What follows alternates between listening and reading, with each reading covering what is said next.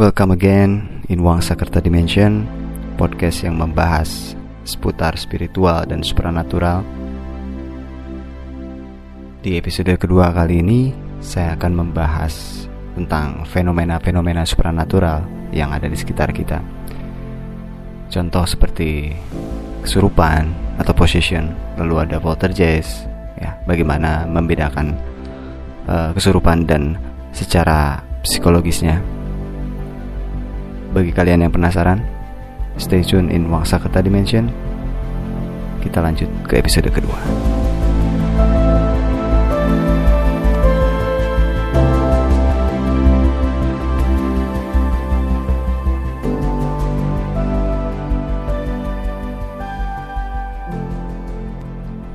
Fenomena-fenomena supranatural Ini akan saya bahas pertama kali adalah yang paling umum banyak orang tahu ya. Mungkin ada yang pernah melihat langsung, ada yang hanya mendengar saja eh, dari cerita ke cerita. Ini tentang kesurupan. Dan dari hasil riset saya perjalanan spiritual dan supranatural serta pengalaman pribadi saat handle klien-klien saya kesurupan itu ternyata ada beberapa tingkatan, ada beberapa tahapan maksud saya. Dan juga secara simpelnya tahapannya ini kalau saya sebut itu ada kesurupan separuh dan kesurupan secara full. Nah, tahapan-tahapannya ini bagi kalian yang pernah merasakan insomnia atau kesulitan untuk tidur ya secara normal, jam normal Padahal secara fisik oke, okay, secara aktivitas juga wajar, secara pola makan juga teratur, tapi kalian mengalami insomnia. Ya, atau tingkat stresnya juga tidak tidak tinggi gitu ya. Maksudnya namanya kita kan pasti memiliki uh, banyak problem dalam keseharian kita ya. Akan tapi kenapa kita tidak bisa tidur secara normal?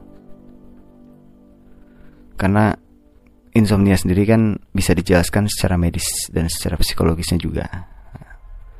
Nah, jadi itu bisa masuk ke tahapan menuju ya, menuju ya, belum kita sebut kesurupan, tapi menuju on the way kepada kesurupan. Nah, dari insomnianya sendiri sebenarnya faktornya salah satunya yang akan saya bahas secara sisi supranaturalnya ya atau secara non rasionalnya itu adalah di mana seseorang tersebut sedang diincar atau mulai didekati oleh entitas atau makhluk halus. Nah, cuman makhluk halus ini masih berjarak, entitas ini masih berjarak, jadi belum nempel ataupun belum masuk ke badan kita. Nah, ini tahapan pertama lah kita sebut. Ya, saya sebut ini tahapan pertama. Nah, alasannya kenapa? Gitu kan alasannya kenapa mas? Itu kan bisa bisa diincar atau bisa diikuti. Ini faktornya juga banyak. Faktornya banyak. Bisa sengaja maupun tidak sengaja. Maupun memang sudah direncanakan. Nah disengaja adalah maksudnya entitas ini memang tertarik ya.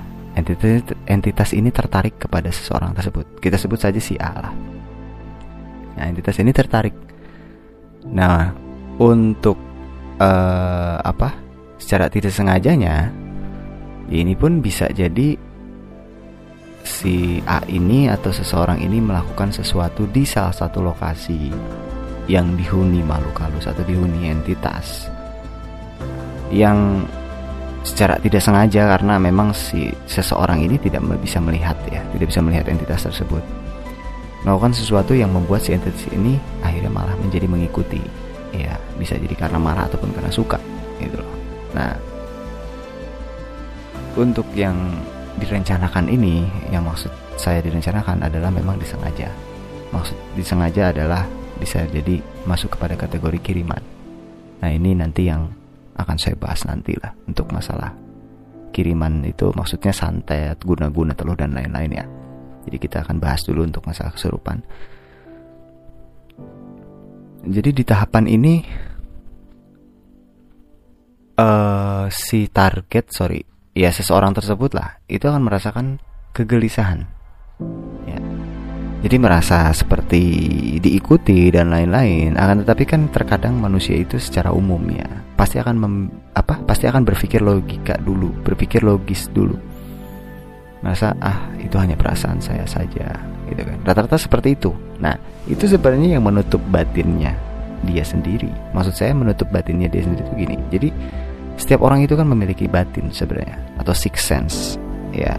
Nah six, six sense-nya ini sudah uh, berfungsi. Maksudnya six sense-nya ini uh, sudah memberitahu gitu bahwa uh, kit, apa si orang ini sedang diikuti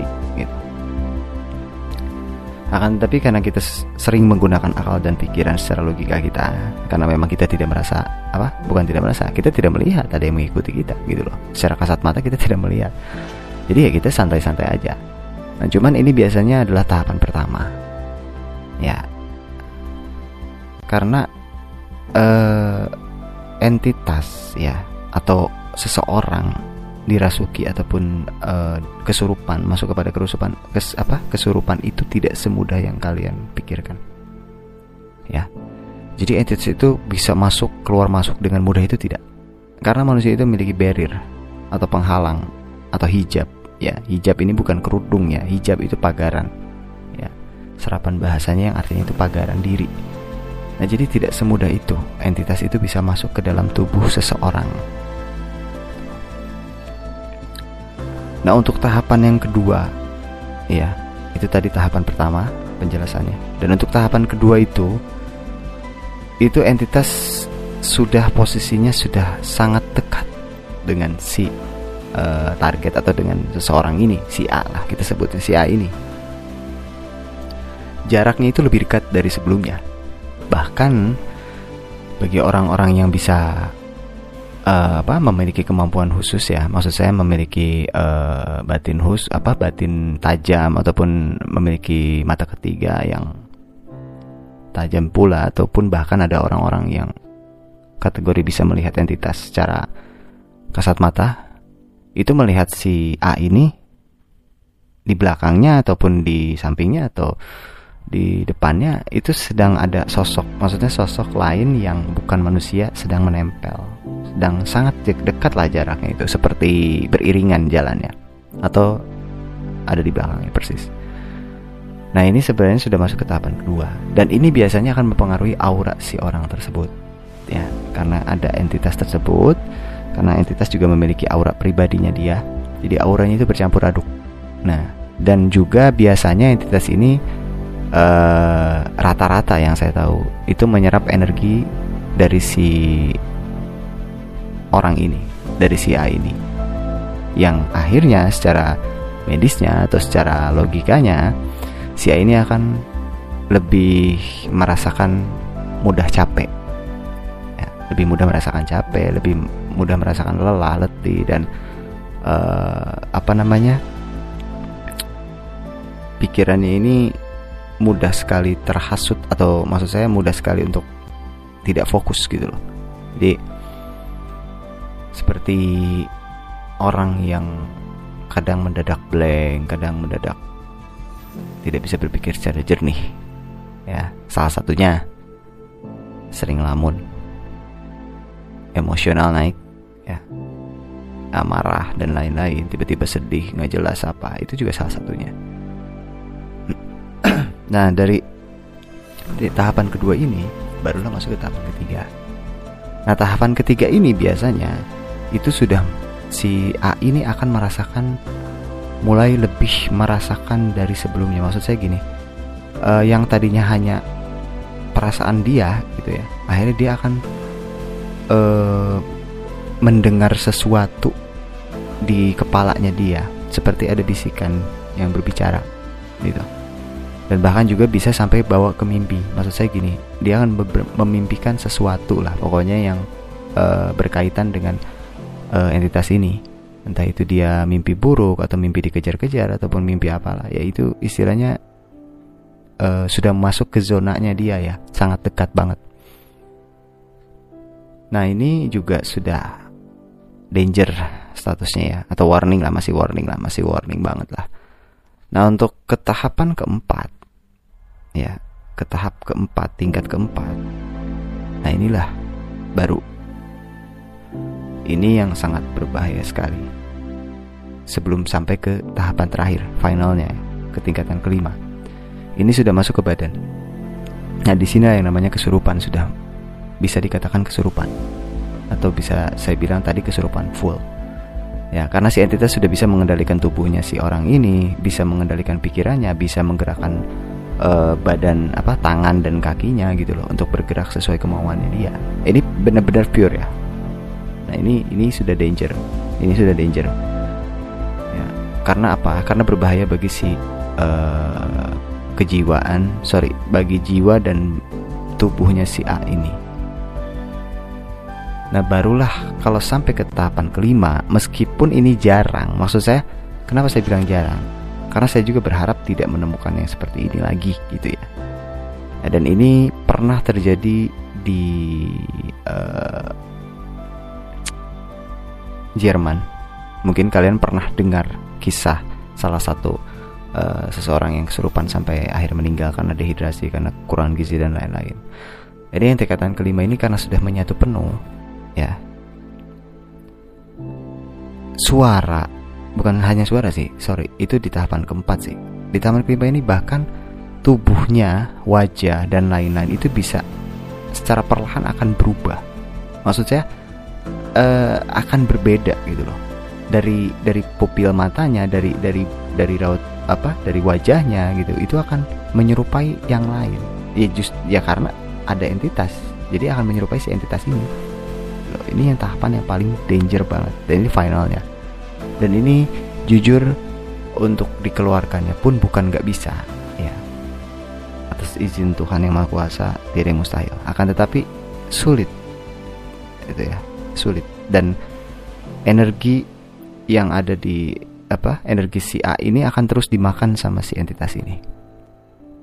Nah itu salah satu tahapan-tahapan dari kesurupan jadi bagi kalian yang mendengarkan Wangsa Karta Dimension podcast saya ini pahami dulu. Ya pahami dulu tingkatan tingkat kesurupan nah cuman dibalik dari apa dibalik dari lima tahapan ini kesurupan ini sebenarnya ada lagi kes, uh, yang kalian mungkin pernah dengar tidak asing yaitu nyambat ya nyambat itu sebenarnya dari bahasa daerah yang artinya memanggil ya seingat saya itu jadi memang sengaja manggil gitu loh untuk dimasukkan ke badan. Akan tetapi rata-rata mohon maaf ya, mohon maaf sekali. Saya tidak menyudutkan pihak mana pun karena ini dari pengalaman saya pribadi ya. Saya pernah melihat langsung gitu ya di salah satu perkumpulan seperti padepokan pesantren ataupun paguyuban. Yang saat ada seseorang memanggil atau menyambat sosok entitas entah itu katanya leluhur dan lain-lain, itu tidak masuk secara full ke badan dia. Ya, tidak ada gitu loh.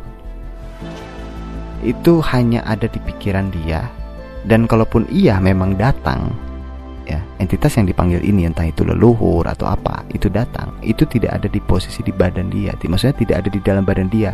Itu pun paling berjarak, ada di belakang dia persis atau berjarak. Akan tetapi memang misalnya leluhur ini memiliki pesan dan lain-lain beliau akan menyampaikan melalui pikiran si uh, orang ini yang memanggil gitu loh. Jadi nanti uh, seakan-akan seperti ini. Uh, beliau bilang A, nah si A ini nanti akan bilang sesuai apa yang dibilang beliau gitu loh. Nah itu seperti itu teknisnya ya rata-rata yang saya lihat. Gitu. Nah untuk uh, kaitan yang saya bilang tentang psikologis tadi, ya, nah ini di luar dari kesurupan karena ini masuknya ke psikologis. Jadi berdasarkan pengalaman saya pribadi, ya ada dari uh, salah satu klien lah. Katanya menurut informasi yang saya dapat dari keluarganya bahwa dia sering kesurupan dan lain-lain. Tapi setelah saya cek, setelah saya lihat sendiri, ternyata yang masalah adalah bukan ada entitas masuk menjadi apa? Masuk ke badan dia terus kesurupan menjadi kesurupan gitu enggak Ternyata itu problemnya adalah dari jiwanya dia sendiri. maksud saya kenapa saya bilang dari jiwanya sendiri karena itu hanya ada dari sugestinya sendiri pemikirannya dia sendiri dan ini biasanya ini kurangnya komunikasi di keluarga uh, apa ya kurangnya edukasi juga untuk masalah uh, spiritual dan supranatural gitu loh. Maksudnya edukasinya tuh pemberi apa ya istilahnya masih harus dibimbing. Mungkin awalnya dia juga sensitif. Maksud saya sensitif adalah mudah ketempelan dan lain-lain akan tetapi saat posisi saya dipanggil saat itu itu tidak ada entitas sama sekali. Yang ada di badan dia di belakang dia dan lain-lain itu enggak ada. Jadi itu hanya berkaitan kepada sugesti dia karena traumatis. Dan ini masuknya kepada sisi psikologis tentunya. Yang jadinya hanya halusinasi atau ilusi belaka. Ya. Dan yang saya tahu uh, itu bisa masuk ke tingkatan halusinasi yang tinggi yaitu delusi. Dan kalau sudah delusi ini bahaya. Ya kenapa kenapa bahaya? Karena ini yang bersifat kepada kejiwaan dia gitu loh. Dan yang bisa support ya bisa sih secara spiritual. Maksud saya dengan cara ibadah dan lain-lain bimbingan itu wajib sih. Cuman harus ada dari bimbingan keluarga juga dan dari psikiater. Mohon maaf karena ini masuknya kepada pribadi kejiwaan dia pribadi tidak ada entitas gitu. Nah ini yang saya bilang tadi. Jadi sebenarnya orang kesurupan ini sama orang yang karena sugesti itu sebenarnya beda-beda tipis. Jadi kita yang memiliki kepekaan batin atau apa ya istilahnya ketajaman batin kita kita gunakan itu untuk itu gitu. Maksud saya harus bisa membedakan mana orang benar-benar kesurupan dan mana orang yang hanya halusinasi. Karena kalau orang yang halusinasi ini kita ikuti terus, maksudnya bukan kita ikuti terus, kita diamkan saja tanpa ada bimbingan, tanpa ada uh, apa ya istilahnya sedikit-sedikit uh, untuk memberitahu secara pelan-pelan agar dia tidak stres ya. Karena nanti dia akan merasa dirinya gila. Jadi kita jangan langsung to the point juga. Jadi kita harus ikuti iramanya juga. Bagaimana caranya agar dia bisa sembuh. Maksud saya sembuh dalam artian bisa memahami mana yang kesurupan, mana yang tidak kesurupan gitu loh. Mana yang benar-benar entitas, mana yang hanya halusinasi belaka. Nah, ini yang berbahaya dan ini sudah sering terjadi juga di Indon apa di apa namanya di sekitar kita ya, di Indonesia khususnya. Kasus-kasus seperti ini sering saya lihat. Itu loh. Nah itu salah satu fenomena supranatural tentang uh, kesurupan ya yang saya bahas. Kalau untuk poltergeist sendiri ya simpelnya poltergeist ini kalian tahu lah poltergeist itu seperti yang tadi saya bilang benda-benda bergerak dan lain-lain. Juga ini perlu juga kacamata batin kita ya kepekaan batin kita mana yang benar-benar memang itu disebabkan oleh makhluk halus oleh entitas mana yang hanya sekedar fenomena alam tadi yes maksud saya uh, benda jatuh kalau misalnya bendanya masih masuk akal bisa jatuh oleh angin ya berarti itu angin. Tapi kalau misalnya bendanya besar maksud saya bendanya berat seperti gelas yang tiba-tiba terbang ya itu kan sudah tidak masuk akal. Apa kalian masih mau tidak mempercayai hal seperti itu gitu karena kenapa saya mulai membuka? Maksudnya untuk uh, apa mulai meranah ke podcast ini mulai meranah ke sosial media lebih dalam lagi untuk membahas dan memberikan edukasi tentang spiritual dan supranatural. Karena supranatural itu it's real ya. Supranatural itu real. Maksud saya di sekitar kita itu memang ada entitas lain yang memang ada gerbang-gerbang dimensi pembatas-pembatas dimensi yang sangat berlapis berlapis. Berlapis dan itu nanti akan saya bahas juga di next next episode lah. Ya, jadi uh, untuk kali ini di episode kedua overall saya bahas tentang kesurupan. Mudah-mudahan kalian bisa memahami dan bisa lebih aware ya, lebih waspada juga untuk menilai dan memperhatikan fenomena-fenomena supranatural di sekitar kalian.